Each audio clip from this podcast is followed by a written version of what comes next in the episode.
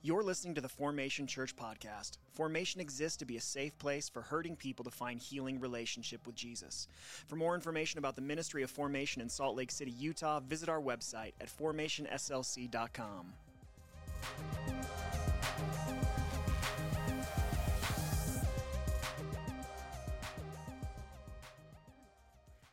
Good morning, good morning. Um, all right, it's about February. How are the New Year's resolutions going? Yes, no, good, bad. Uh, raise your hand if you didn't even make any so that you didn't have to break them.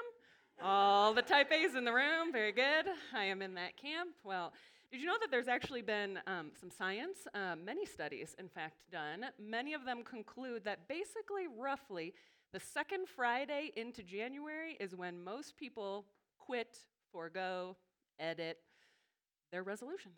So this year, that was Friday, January thirteenth.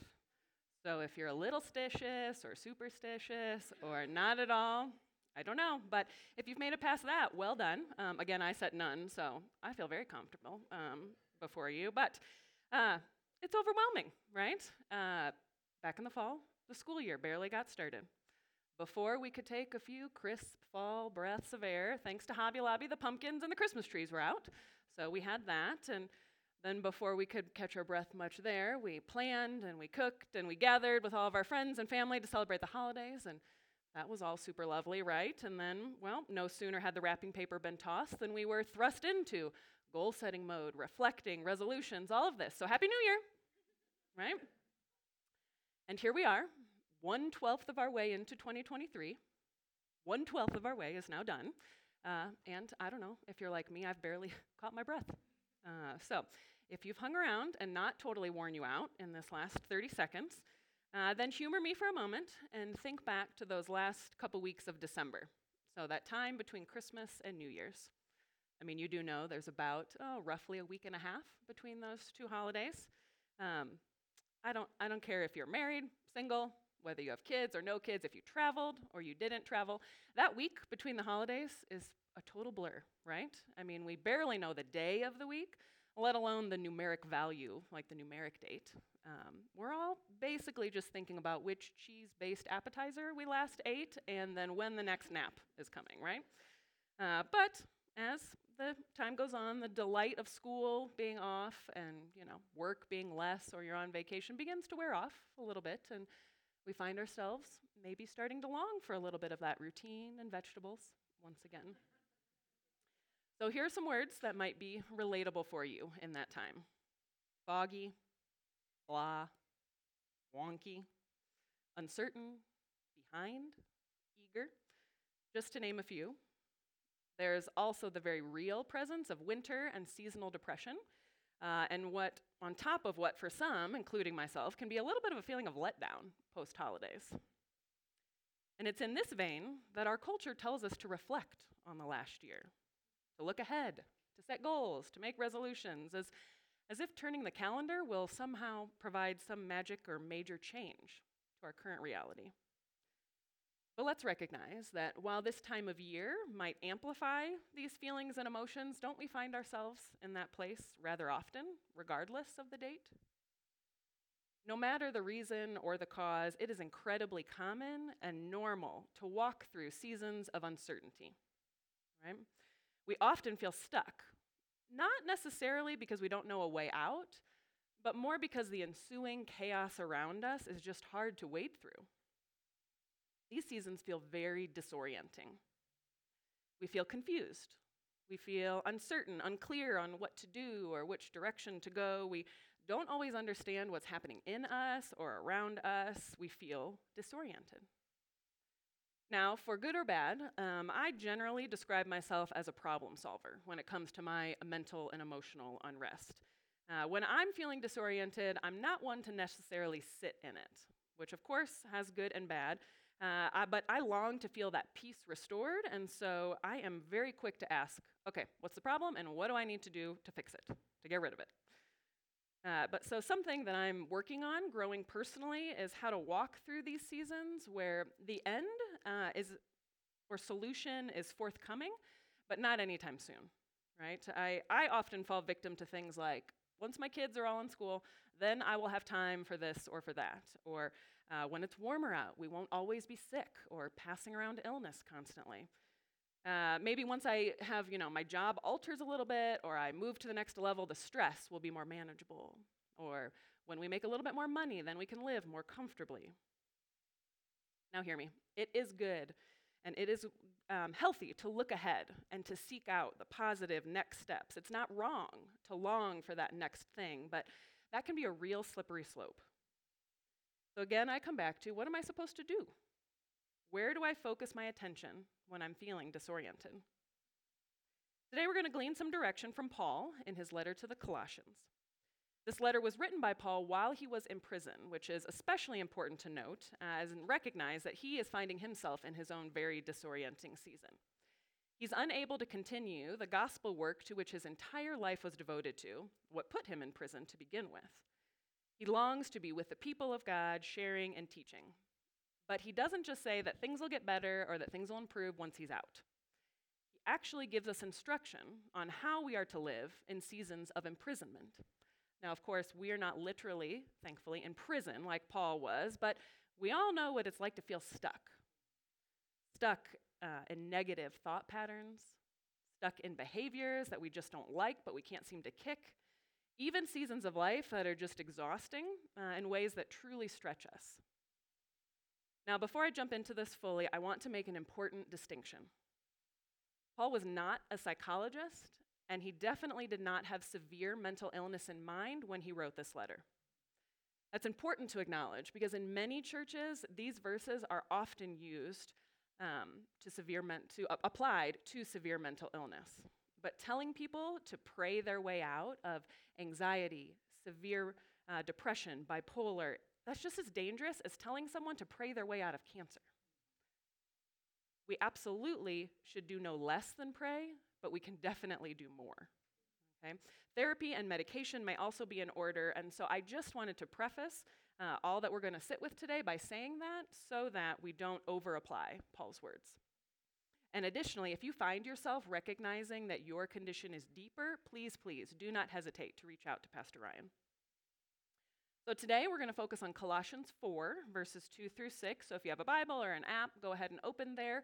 Um, if not, the verses will be on the screen, and so follow along as I read.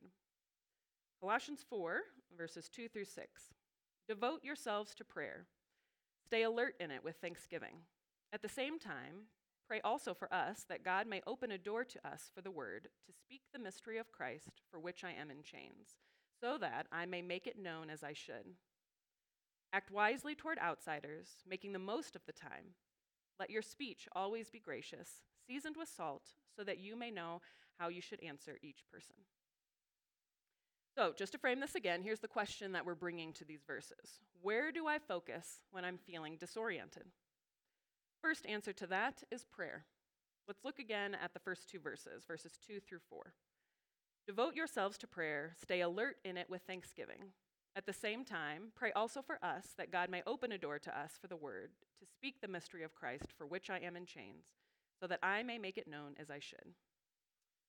Now, if you've been around this past month, then you know something that we are working on as a community is to live more devoted to prayer. Okay? At its most basic level, prayer is simply talking to God. But for many of us, even that simplicity can be very overwhelming. We know from Scripture the clear importance of prayer and our relationship with God and that community with God. Psalm one forty-five, eighteen says that God is near to all who call on him. Acts two forty-two describes the church, church community and especially its devotion to prayer. First Thessalonians five seventeen says to pray without ceasing. The list goes on. Prayer is foundational to our relationship with God, and so it would make sense that when our world feels uncertain and chaotic, running to our Heavenly Father, our Abba, will absolutely bring a sense of security and peace amidst the fray. But here's what I find interesting. In verse two, Paul calls out thanksgiving as part of our prayer. Here's why that is. If we're not intentional, we will walk through much of life feeling consumed by a sense of desolation. Desolation is a sense and feeling of being disconnected from God and from other people. Paul certainly was in a season marked by his fair share of desolation, and you and I walk through a very much of our lives feeling our fair share of our own. But as we are constantly reminded as a community, uh, desolation isn't our whole story. Our stories can also be filled with consolation. We can experience consolation, that sense of nearness and closeness to God and others, with a little bit of intention on our part. If we will open our eyes to God's goodness around us, even in seasons of trial, prayer can be a grounding means for fighting for consolation in these seasons of desolation. Now, if you're anything like me, this fight for consolation feels like a lot of work, and it is. Uh, so let's take a look at some practical steps to make prayer a little bit less daunting. While God is accessible all the time, no matter our location or our state or our condition, most of us need some structure and intention.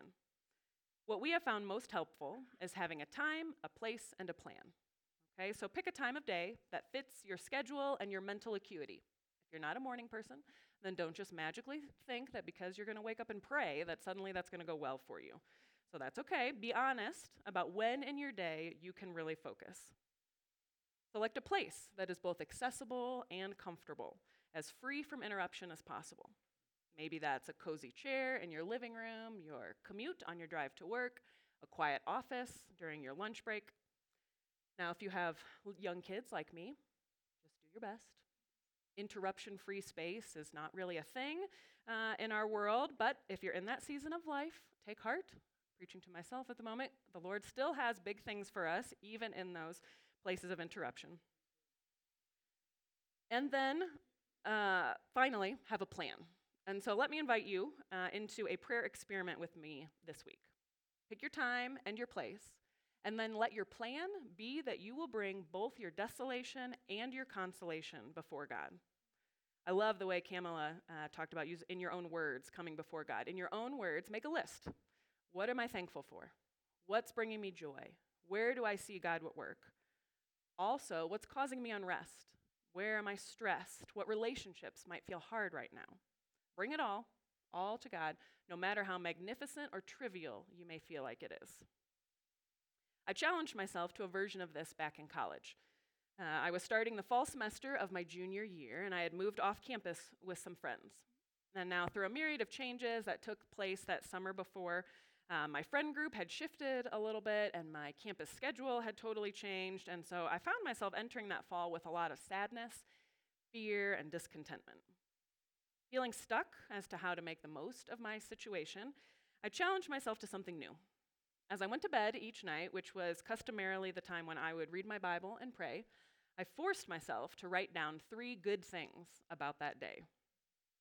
Sometimes that was really, really hard, and I had to learn that simply acknowledging that my cup of coffee tasted good was a worthy win for the day.